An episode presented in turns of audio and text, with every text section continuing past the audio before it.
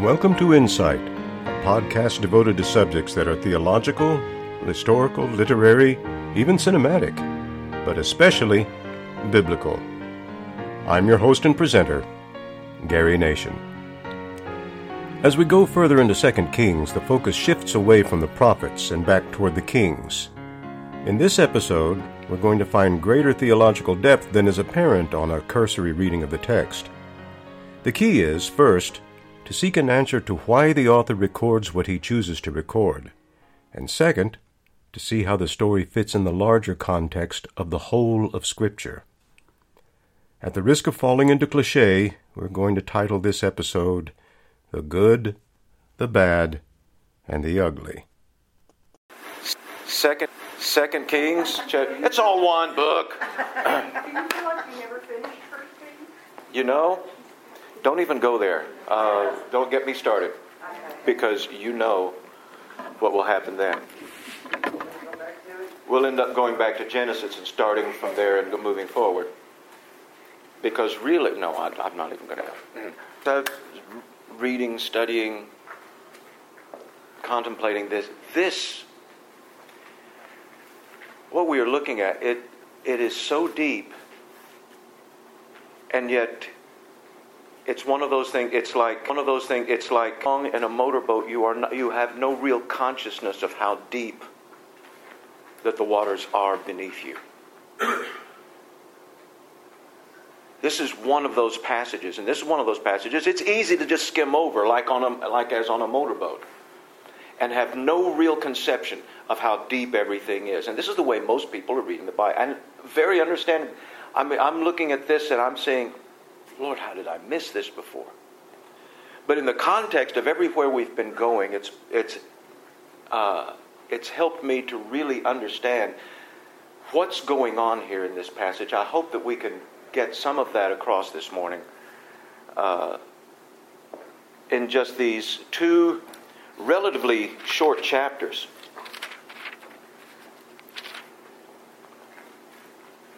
There is so much in here. We're not going to get to all of it this morning, all that I have looked at, all that I've seen. Perhaps we can just get in some of it, and may the Lord's Spirit guide you into all of the rest chapter 13, 2 Kings, if you please. Verse 1 In the 23rd year of Joash the son of Ahaziah, king of Judah, Jehoahaz the son of Jehu began to reign over Israel and Samaria, and he reigned 17 years. Now you remember Jehu, for all of his faults, and he had many. Jehu was.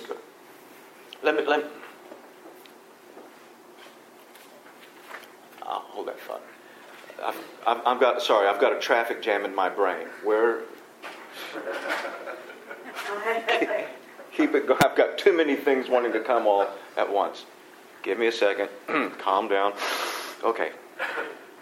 If you remember Jehu, for all of his faults, God did bless him. He gave him a gracious reward for fulfilling the purpose for which God had anointed him. Primarily, which was to clean out the house of Omri, that is, Ahab and all of his descendants, and to get them out. Jehu did that in a very bloody fashion. And in some ways, he overdid it. Nevertheless, he did do that. He did fulfill that primary commission which God had given him. And for that, God said, You'll have four generations on a throne. You'll have a dynasty that will last for four generations. Now, that may not sound like much in the scope, and it might, it might sound like more or less. You know, you think from this point, wow, four generations from now, you know, my uh, you know, you think about that in terms of a political family. You know, you think about that in terms of you imagine four generations in in a political high situation in this country. You know, and just think of that.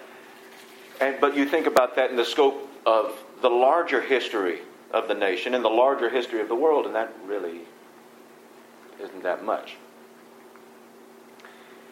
Well, we've got God continuing to be faithful to His Word.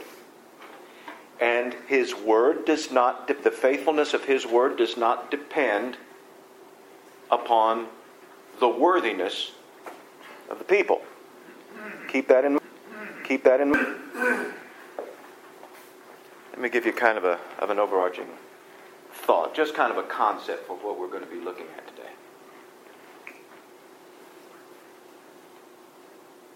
Probably the greatest movie title of all time was Gone with the Wind, which of course was a title of the novel before that, so I don't know, that may have been cheating. But that, just a terrific movie title, which is, why do I say it? It just becomes proverb. Second greatest movie title of all time, which has just entered the language. The title actually was way better than the movie. And that is The Good, the Bad, and the Ugly. There's just that's just a wonderful turn of a phrase that is just it, it, it just has there's just an image there, you know that, that can, that's kind of what we've got in these two chapters. And we've got God's surprising dealings with the good, the bad, and the ugly, and not only surprising, but perplexing.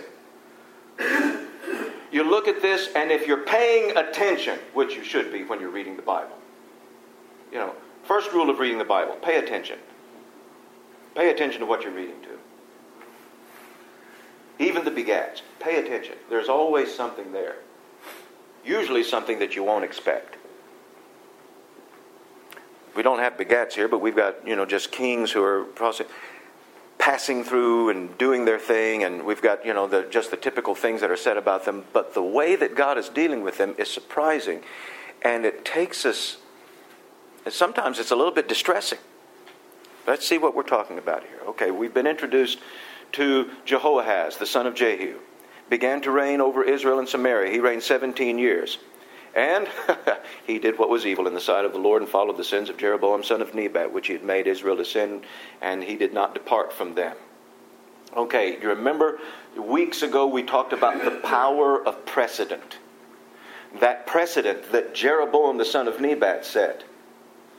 And nobody and nobody undid that.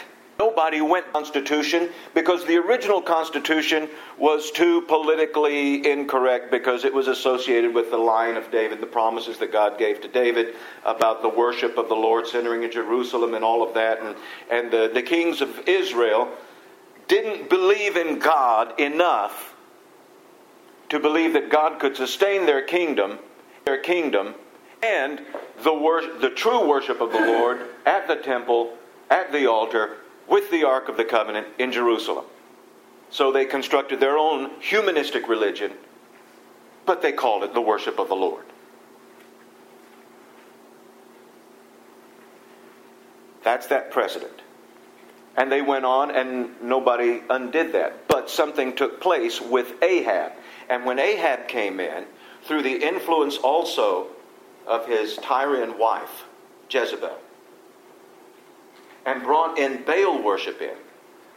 And we have seen the last several weeks the, the ongoing breakout, uh, visible and visual breakout of the spiritual war in this world as God says, No, you, I will, I, I do not like it and ultimately will not tolerate it, the, wor- the improper worship of me, but I will absolutely not let my people be given over to the name of Baal. God will not lose his name and his people. And that war breaks out, and so Ahab. So Ahab becomes known as the worst and the wickedest of the kings of Israel. But you know what he's done? Even with all of that, he's set a new precedent. And he's raised the bar. Jehu comes in, he wipes out the house of Ahab, and God declares him righteous for that. Jehu doesn't do anything else that, may, that would please God and make him right. Jehu does not get rid of the sins of Jeroboam, the sons of Nebat. Uh, Jehu does not get rid of those golden calf temples and altars at Bethel and at Dan. And that precedent, the precedent becomes Jehu thinks, I'm all for the Lord and the Lord's all for me because I've gotten rid of Baalism. So now the new precedent is compared to Baalism, this altar to the Lord at Bethel with the golden calf, that looks downright righteous. Do you see what I'm saying? It is, it is what Daniel Patrick Moynihan talked in cultural and social terms of defining deviancy down. Now, these golden calves, compared to Baalism, these golden calves don't look so bad. They don't look so evil. They don't even think of this as being a deviation from the commandment of God. They don't see it. God sees it. God's prophets see it. But they don't see it. Deviancy, because of the precedent given by Ahab, now looks normal.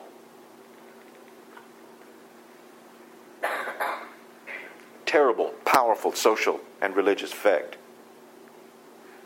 of the permission of evil into your life. And that happens on an individual level too. You permit some sin to grow in your own life. And that has its consequences. And finally, God, in wrestling with God, that you, you expunge that from your life and you finally give that over to the cross.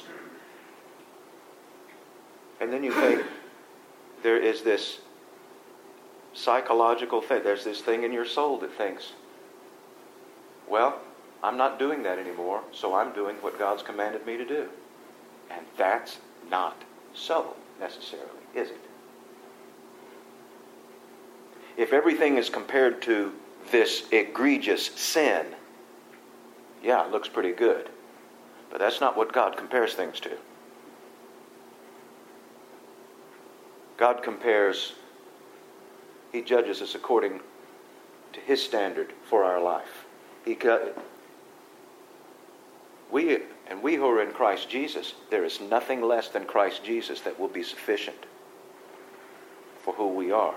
We've got to take care not to let evil precedent even evil precedent expunged from becoming the standard of our lives.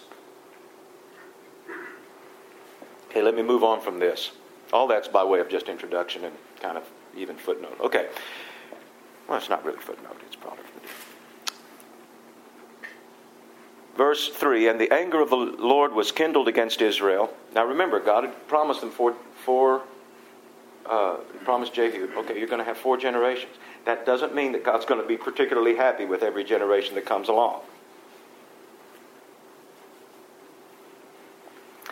So he gave them continually into the hand of Hazael, king of Syria, and into the hand of Benhadad, son of Hazael. So this is, yeah, they may have their kingdom, but they're, they're getting hammered every day by the people that God has appointed to afflict them.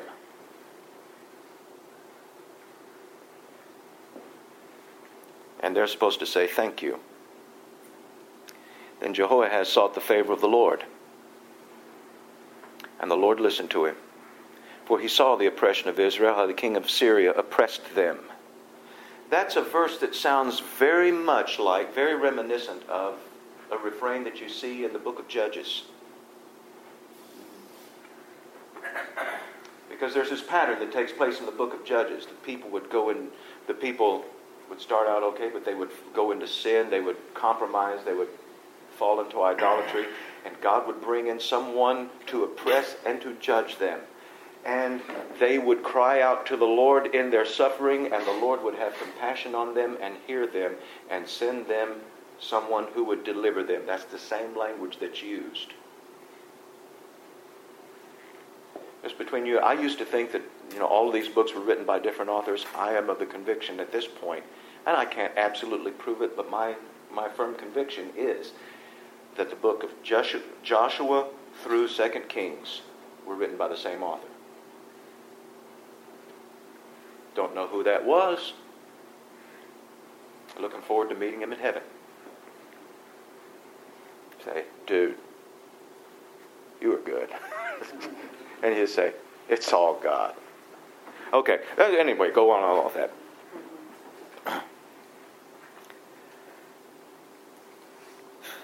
Then Jehovah, Jehoahaz, it says Jehoahaz sought the favor of the Lord. That's the same word used in a different connection for becoming ill. He sought the favor of he sought the favor of the Lord. That word sought the favor, that verb, that's the same word that you in chapter 1 verse 2 became ill. Chapter 4 verse 2 became ill. Same word. But sought the favor that's followed by of the of the Lord. There's a object uh, and that prepositional phrase of the Lord that follows. And so that's the determine. I just I just thought that that was a interesting thing. It, it's kind of like the emphasis there. You know, the suffering is the is that caused him to seek the Lord. He didn't seek the Lord because he had faith. He didn't seek the Lord because of his righteousness. He sought the Lord because I can't stand this anymore. Whatever it takes. No atheists in foxholes. no atheists in foxholes. And the, Lord, and the Lord listened to him. Now that's the remarkable thing. And therefore, verse 5, the Lord gave Israel a Savior. It doesn't name that Savior. And there are different ideas of that. Most of the commentators that I'm looking at say that Savior was Elisha, and I'm inclined to believe him. Why didn't he just say Elisha? Well, that wasn't his point at this particular moment. You remember what Elisha's name means? My God saves. And we'll find out something a little bit in a minute. Got to rush. Let's move on. Therefore, the Lord gave Israel a Savior so that they escaped from the hands of the Syrians, and the people of Israel lived in their homes as formerly. Nevertheless, given victory, given peace, given some of their lives back, they didn't depart from the sins of the house of Jeroboam, which he had made Israel to sin, but walked in them. Not only did they not depart from them, they walked in them. This was their lifestyle. And the Asherah also remained in Samaria. For there was not left to Jehoahaz, and that was a parenthetical statement, this translation. Then it goes in, verse 7 For there was not left to Jehoahaz. This is, goes on, and the next verse goes on and says, okay, how bad of a situation had they gotten in? How, bad, how much did Jehoahaz actually need a Savior? Why did he end up crying out to the Lord? Well, because he didn't have anything left. He didn't have any more resources. There was not left to Jehoahaz an army of more than 50 horsemen and 10 chariots and 10,000 footmen at 10 regiments whether they had a full thousand complement in them or not. For the king of Syria had destroyed them and made them like dust at threshing. That's a significant phrase, that's a significant figure of speech. I turned them into dust.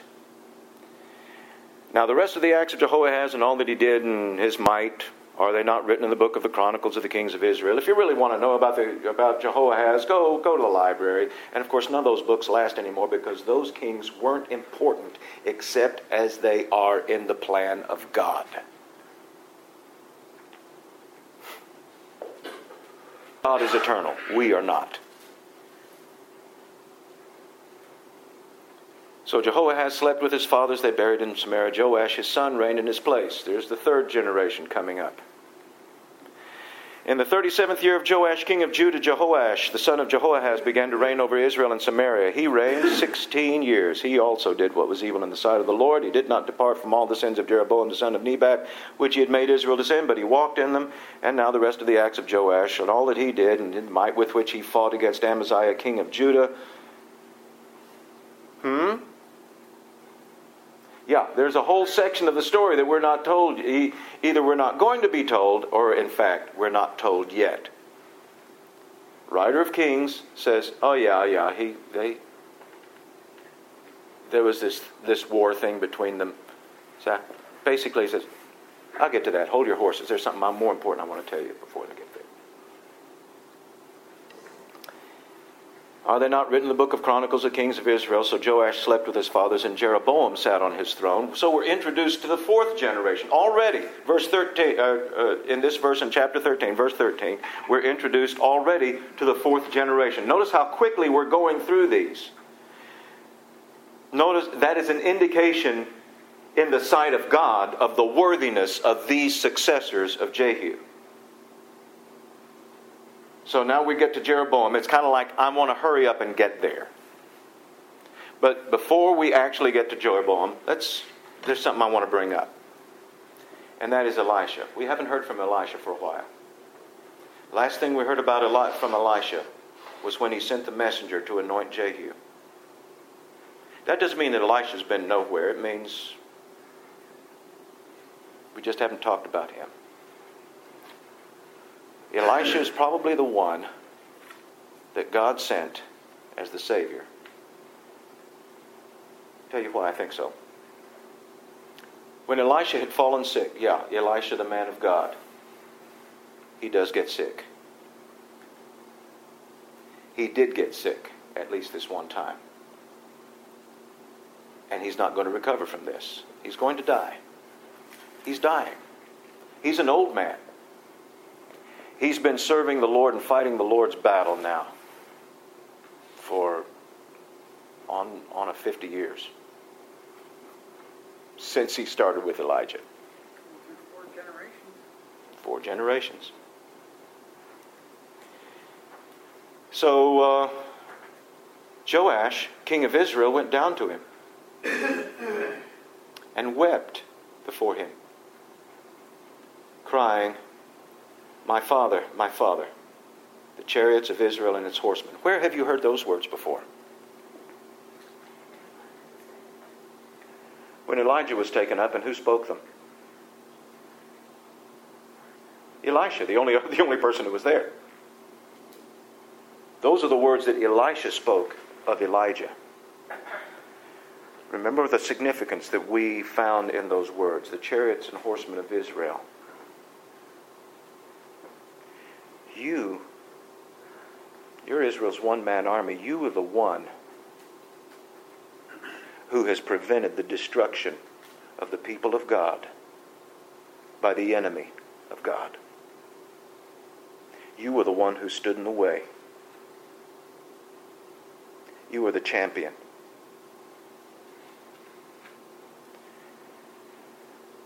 And the implication is what are we going to do without you? Now, Joash. Now, what kind of a king is he? How pleasing is he to the Lord? How righteous is he? How diligent is he to serve the Lord? What have we just read? He walked in the way of Jeroboam. He walked in the way of Jeroboam and led his people to walk that way. They were, he was not righteous. He did not do what was right in the eyes of the Lord. He did evil in the eyes of the Lord, but he had enough sense to know Elisha goes and we're in trouble. Because Elisha is the only thing that stood between us and total destruction. Now, I don't think he had all of the spiritual import into these words when he says these words to Elisha that Elisha had when he spoke them to of Elijah. I think when he's coming, I think he's saying, when you leave, I am in trouble. I think that's what he has in mind. He, I don't think he's got anything, I, I don't think he has a clue as to the spiritual power of this man. But I think he looks at Elisha as being, this is the one guy that I've got that has that's given me any chance of victory against my enemies.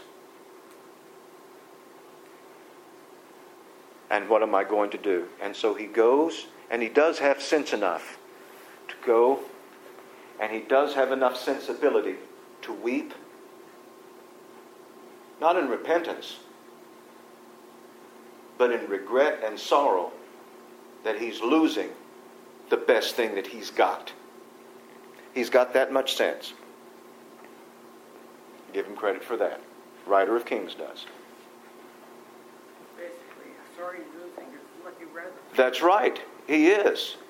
He's losing his best ally. He's losing his lucky rabbit's foot. He's losing the, the one thing that he's got that keeps God on his side. He doesn't understand. Why has God given him any victory at all? Why has God given him or his father any victory at all? Why? What, what did we just read? God had compassion on his people. His people were sinful. God had compassion. And he sent a Savior. Their response to him was, Thanks a lot, God. And then they went their own way. That's what's going on here. But God still being faithful. Look, my father, my father, the chariots of Israel and its horsemen. Elisha knows what he's come for. Elisha said to him, Take a bow and arrows. So he took a bow and arrows, and he said to the king of Israel, Draw the bow. He drew it. Elisha laid his hands on the king's hands. I want you to get the scene in your mind. This is, this is powerful. The old man, sick unto death, climbs out of his deathbed,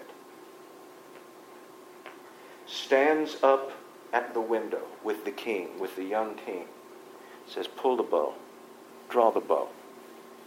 And then he puts his hands around the king and puts his hands on the king's hands. He says, Now let it fly. And the Lord, and he said, the Lord's arrow of victory, the arrow of victory over Syria. For you shall fight the Syrians in Aphek until you have made an end of them. Now, Ahab had tried to fight the Syrians at Aphek, and it turned into an indecisive battle in which Ahab was killed. Now, the city of Aphek also is, is going to become once again the scene of a strategic battle. And God has declared and decreed through his prophet victory for Israel to, re, to retake that city, and in retaking that city, get the upper hand militarily over the kingdom that has bedeviled them for a generation. And what does he say about the arrow? What does he call it? Victory. This is the Lord's arrow of victory. Not your arrow of victory, the Lord's arrow of victory. Notice who's going to get all the credit here. And then he said, Take the arrows. And he took them. And he said to the king of Israel, Strike the ground with him. Take this bundle of arrows. Remember that expression Syria had turned Israel into dust on the threshing floor? To strike the dust. Beat the ground with these arrows. So he does. Three times. And Elisha is furious. This is just Elisha.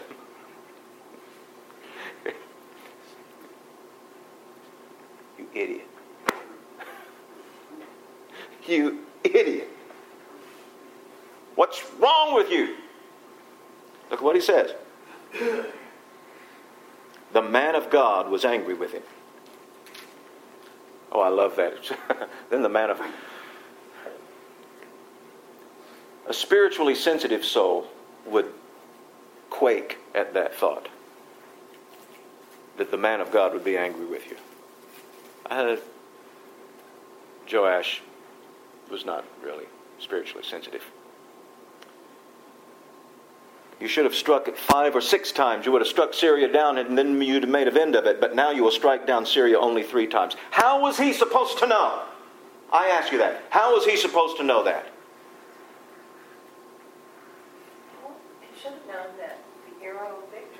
Arrow of victory. This arrow is your victory. How much do you want to win? He knows exactly what Elisha is telling him to do strike the ground. He knows exactly that Elisha means strike the ground. Every time you strike the ground, you've got victory. He strikes three times. Now, what we're going to find out is that was enough to get victory for now. That's enough to, that's enough to get security, a measure of security. Three times, that that does it. Ah, three is a perfect number. Bang, bang, bang. There we got it. You should have struck five or six times. Why? Make it decisive. Get rid of this enemy once and for all. Get this enemy out of your life. You, Just deal with it. What are you trying to do? What are you trying to prove? Now, here's my point. The king knew what Elisha was getting him to do. He knew exactly the sim- symbolism that Elisha was using. Doesn't say specifically why he did not. So, it's up to us to use our understanding of human nature and our understanding of what the Word of God is to figure that out. So, what are some ideas? Why might this king not have taken advantage of the opportunity that Elisha gave to him to get total victory over his enemy? Why? Maybe he thought three was enough. I mean, you know, you're not that good. But I don't think I was smart. Hmm? I'm sold out. Don't think he thought he could do it? I just don't think he was smart enough. he just he just might have not have been very bright. That's true.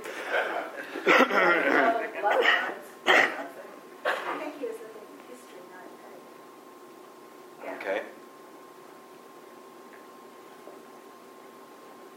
I'm thinking there possibilities are kind of along these lines. One possibility is that he really he really didn't believe any of this stuff, but I don't think that that's correct because where is he right now? He's there. If he really didn't believe it, he wouldn't have come. That could be. It's not that he's there because he's worshiping the Lord. It's not that he's there because he's a devout servant of the Lord. He's there because he's upset. And he knows that Elisha is the only one that's given him any possibility of any victory at all. So um, I don't think it's because he just simply doesn't believe at all. Another possibility, I, think, is that he, um, well, he, you know, he might have thought, okay, three's enough, but that would mean he's really stupid because he knows the opportunity that's been given to him. Every time you strike the arrows, that's victory for you against your worst enemy. But does he know the prophecy too that, you know, or the, what, that this is only for four generations? Like, oh, well, it's not going to matter anyway after me, right? That could be. It could be. Think, uh, it's not going to matter anyhow. Making from God short. There, I think there's a deeper level of unbelief that's going on here. He believes in the promise in and of itself. I think he knows what it is. I think there's a deeper measure of unbelief. Here's, here's where I think it is. I think that there's something in him that, that shrinks back. He might have thought, well, this is just humility. I need to be humble about this. The flesh always makes thinks it's being humble when actually it's being incredibly proud. The flesh thinks it's being humble when it says, "Oh, no, I don't want everything that God has for me. I just only want a part." The flesh thinks it's being humble that way. See, that's fleshly religion. That's carnal religion. That is humanistic religion. That is humanistic faith. This is the, these are the people who come and they have been honored at a great uh, they've been honored at a great banquet and people have gathered together and are singing their praises and they stand up and say, I am so humbled by this. No, you're not. And you're not supposed to be.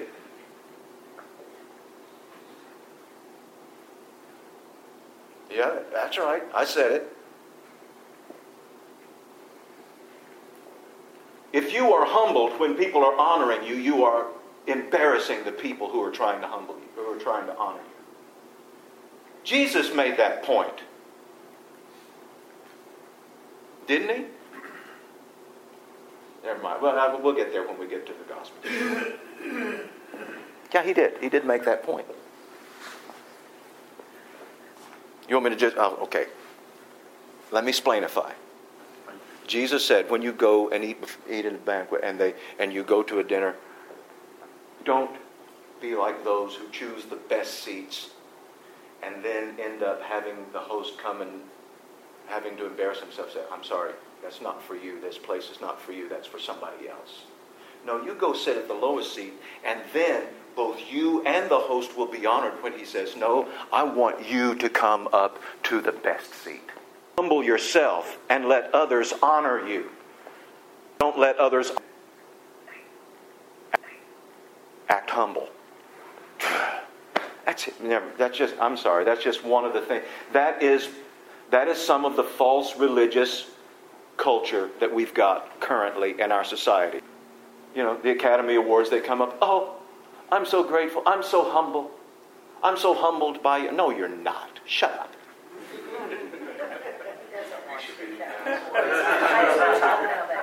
I'm with you. Back to the point. I don't think he wants victory from God. I don't think he wants the decisive victory. I think there is something in him that recoils at the idea of having God give him the victory. Well, he'd have to give it to God. Give him credit. That's right. He'd have to give God the glory. But he's king. But he's the king, and he's not going to change. And he's not going to change that idolatrous worship. And so, he hits the ground a few times because he doesn't want to be too indebted to God. He's already indebted to God more than he wants to be. He doesn't want to be too indebted to God. And really and truly in his heart, there's something, and we see this in politicians, and we see this all, of you know, you, it's kind of like you've got to have your enemy still alive in order for you to have a job. You've got to have somebody to be the villain up against you. That you're the, you know, you're the good guy and they're the villain, and so we've got, and so there's this comp.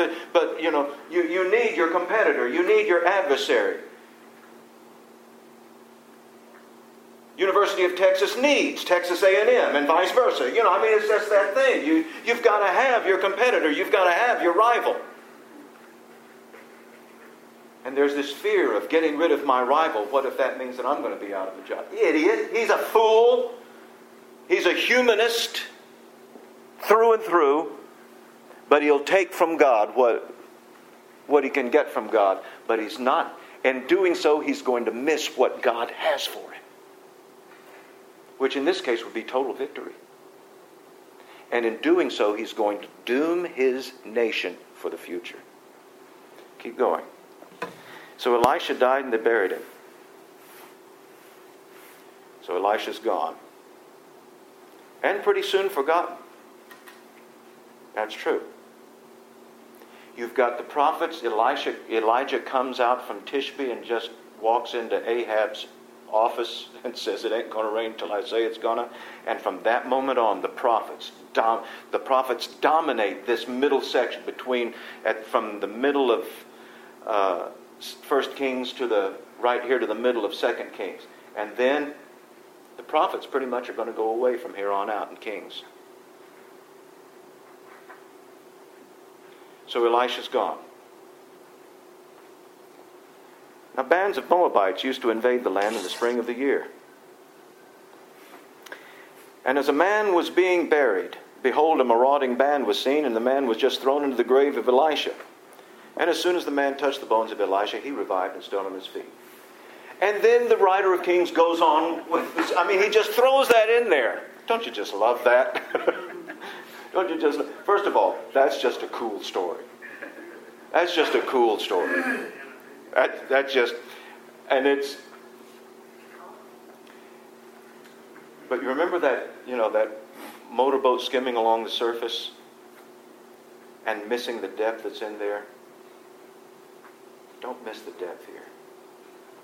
You remember how the ministry of Elisha has so often parallel, found parallels and become a type of the ministry of Jesus that was to come bringing life, bringing salvation, bringing wholeness, bringing victory, bringing health.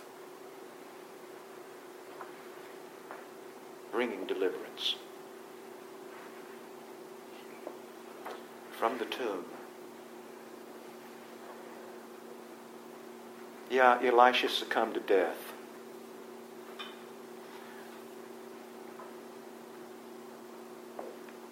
But another dead body touches the dead bones of Elisha and come to life. Do you see in there, number one, do you see a parallel to the power of the resurrection of Jesus Christ? That he who was dead and was buried gives new life to us. But it goes further than that. It goes further than that. I want, I want you to think about the reasoning that Jesus used and then follow in this. Jesus talking to the Sadducees. Remember the Sadducees in the temple, the rulers of the temple believed there is no such thing as resurrection. They did not believe in the resurrection. They didn't believe in eternal life. Our job is to do keep the commandments of God for this life. After that, we're all just gone. And they had this riddle that they proposed to Jesus. That had stumped the Pharisees. And so they thought that they would see if they could stump Jesus, and it didn't stump Jesus, and he just he looked back at them and said, Your riddle is ridiculous. You guys are mistaken because you don't know the scriptures and you don't know the power of God. And first of all, he answers the riddle directly. And the riddle is irrelevant. That's not my point right now. He goes on and says, Now here's what the scripture says.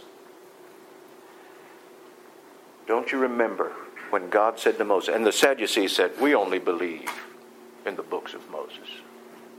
He says, Okay, let's go to the books of Moses that you say you believe in.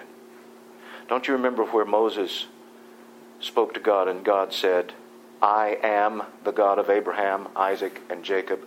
God is not the God of the dead, but of the living.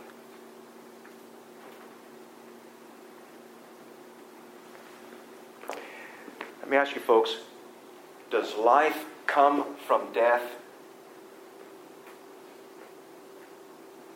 In this world, do living things come out of dead things? No. Life comes from life. Here's a dead man who touches the dead bones of Elisha and he comes to life. Where does the life come from? The life, the life comes from where? Here is a testimony through the dead bones of Elisha. Number one, there is eternal life. There is a living one whose life supersedes all death on this planet. And whose life cannot be conquered or quenched by every death through sin that, is, uh, that takes place upon this planet. There is a power greater than that. And there will come a day when all the dead shall rise. And that day will be foreshadowed by the one who, by the power of God, rises from the dead on the third day. Now, just going on. Now, Hazael, verse 22, king of Syria, oppressed Israel all the days of Jehoahaz, but the Lord was gracious to them, had compassion on them, and he turned toward them because of his covenant with Abraham, Isaac, and Jacob, would not destroy them, nor has he cast them from his presence until now. So, the same kind of parallel action. In Judah, you see these things because of God's faithfulness to this promise he made to David. Here, it goes back even further than that. Because of God's promise that He made to Abraham, Isaac, and Jacob, they're not keeping the law. They're not keeping Torah, but God is keeping faithfulness with the patriarchs who came even before the law. Chapter 14. In the second year of Jehoash, of Joash, son of Jehoahaz, king of Israel, Amaziah the son of Joash, king of Judah, began to reign. He was 25 years old when he began to reign. He reigned 29 years in Jerusalem. His mother's name was Jehoaddan of Jerusalem. He did what was right in the eyes of the Lord, yet not like David his father. He did in all things that Joash his father had done. But the high places were not removed. The people still sacrificed, made offering on the high places, and as soon as the royal power was firmly in his hand, he struck down his servants who had struck down the king his father. You remember his father was assassinated. So he had those men executed, but he didn't exercise a purge on the whole family. Why? Because the law of God prohibits that. The law of God says somebody commits a crime worthy of death, he dies for it. But you don't kill his whole family because one guy commits a capital offense. The law has a statute of the limitations of vengeance. And Amaziah obeyed that statute. Verse 7 He struck down 10,000 Edomites in the valley of Salt, took Selah by storm, and called it Joktheel, which is its name to this day. We don't even know where that city is anymore. Then Amaziah sent messengers to Jehoash, son of Jehoahaz, king of Jehu, king of Israel, son of Jehu, king of Israel. Come, let's look one another in the face. And Jehoash, king of Israel, sent word to Amaziah, king of Judah, thistle on Lebanon, sent to a thistle, uh, cedar on Lebanon, saying, Give your daughter to my son for a wife. Why, wild beasts of Lebanon passed by and trampled down the thistle. What's the parable? What's the point? You're out of your league, son. You've won a nice little victory there. Enjoy it. But you're out of your league. Don't come picking on me up here. You don't want anything of what we've got.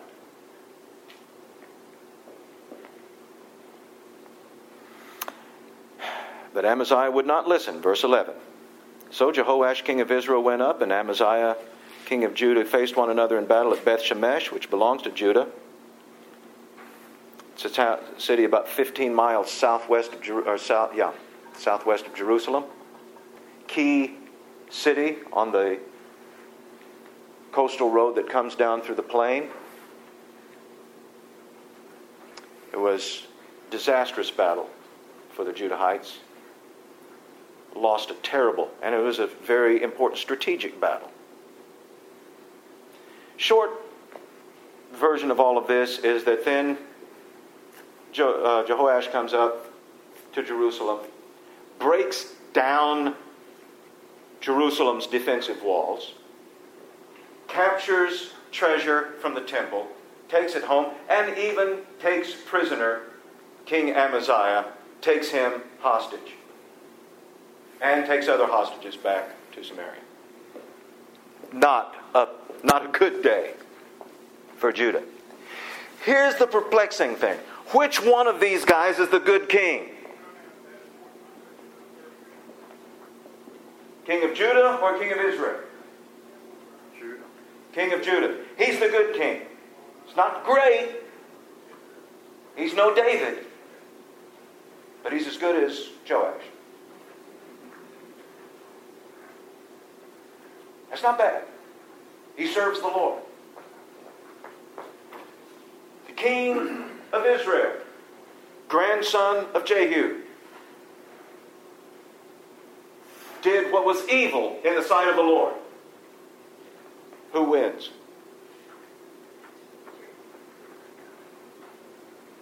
The king who does evil in the sight of the Lord.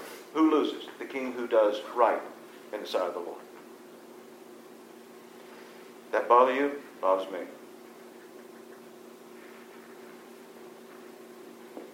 What's going on?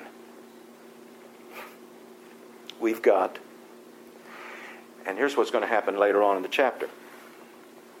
You're going to have the rise.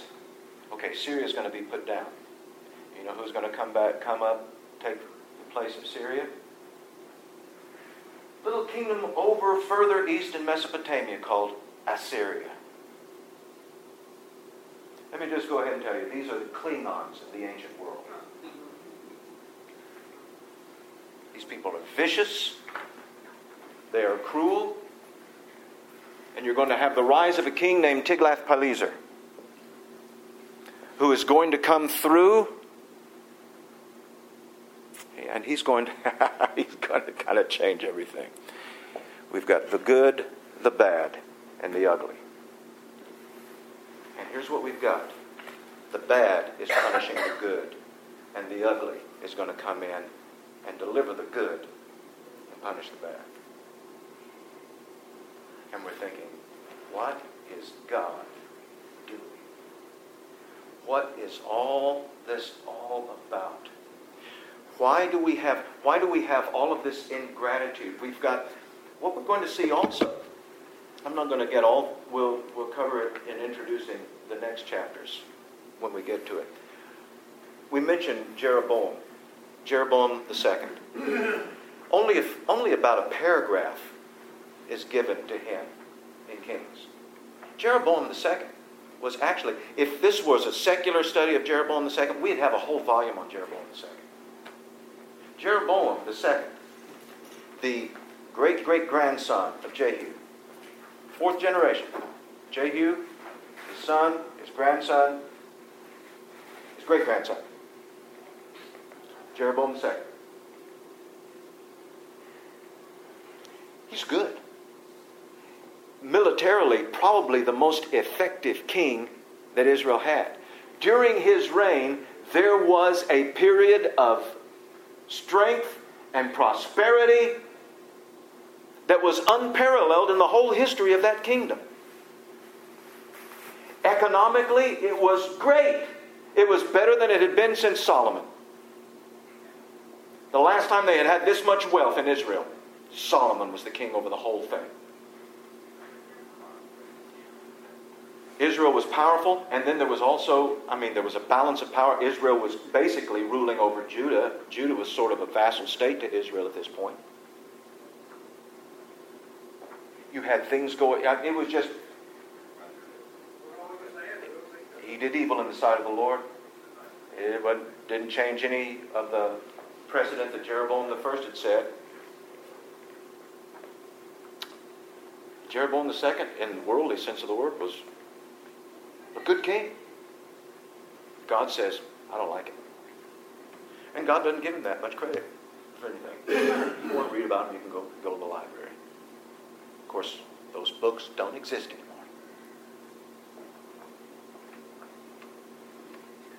During this period of prosperity, now all of this time, before this time, God had been using Syria especially, but the other, Syria and the other kingdoms of the world to, to afflict, to punish, to bring chastening and discipline to get the attention of his people. Now he gives them a break. Not only does he give them a break, he pours blessing into their kingdom, material blessing. To whom do they give the credit? The king. Who do they continue to turn their back on? God. Do they repent? No. What is the point?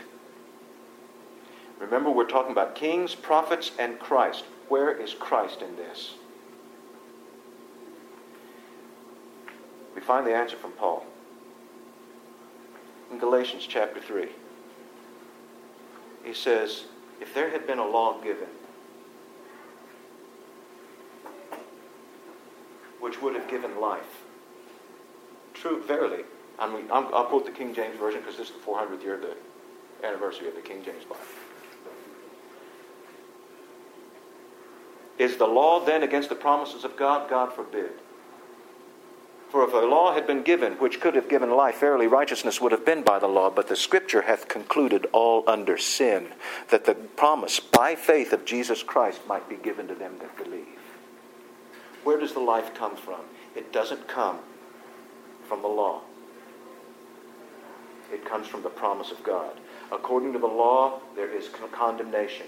According to the law, there is punishment. According to the law, there is a curse. But the promise by faith comes through Jesus Christ. All of this is to prove. It doesn't matter what God does. He can punish, He can chastise. Or He can give blessing and promise. Under the law, guided by the law, we're not going to change. We're not going to obey the law. It's not because the law is bad, it's because we are. Romans chapter 8. Have a look there, and then we'll be gone.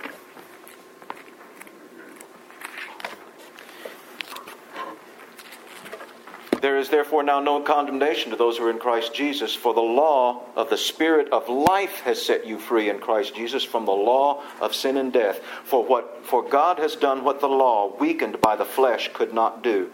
By sending his own Son in the likeness of sinful flesh, and for sin, he condemned sin in the flesh, in order that the righteousness righteous requirement of the law might be fulfilled in us who walk not according to the flesh, but according to the Spirit. For those who live according to the flesh set their minds on the things of the flesh, but those who live according to the Spirit set their minds on the things of the Spirit.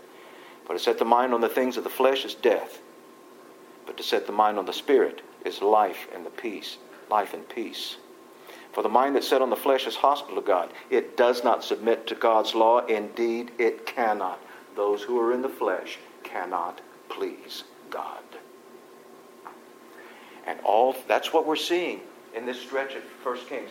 Beneath the surface, beneath all the politics, beneath all of the military stuff, beneath all of the interesting stories of the prophets, you've got this current. God is through, through all of this time proving and demonstrating how man cannot save himself even if he's given a perfect law to obey. Man cannot save himself. We need a Savior. We need Jesus. I'm done. Marks the end of an era. The fact that the king comes to him on his deathbed and laments his near passing with the same words Elisha had used of Elijah is telling. By the way, real quickly, I want to clear up an ambiguity in my discussion of that story. The text says that Elisha told the king to strike the ground with his arrows. That doesn't mean to take a bundle of arrows and beat the ground with them, but to shoot arrows out the window without aiming at a target so that they, they will strike the ground. Jehoash only shot three when he should have emptied his quiver, and that's the point. Well, the main thing here is that the era of the heroic prophet who directly defends the nation. The death of Elisha marks the end of an era.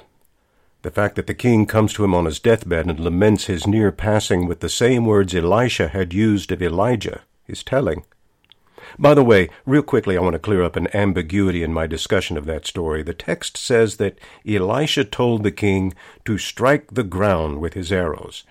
That doesn't mean to take a bundle of arrows and beat the ground with them, but to shoot arrows out the window without aiming at a target so they, they will strike the ground. Jehoash only shot three when he should have emptied his quiver, and that's the point. Well, the main thing here is that the era of the heroic prophet who directly defends the nation and ministers God's mercy to the people. That era is over. There will still be prophets, but their role will be to announce judgment and call for repentance, and we will know about them from their writings and not from the Book of Kings.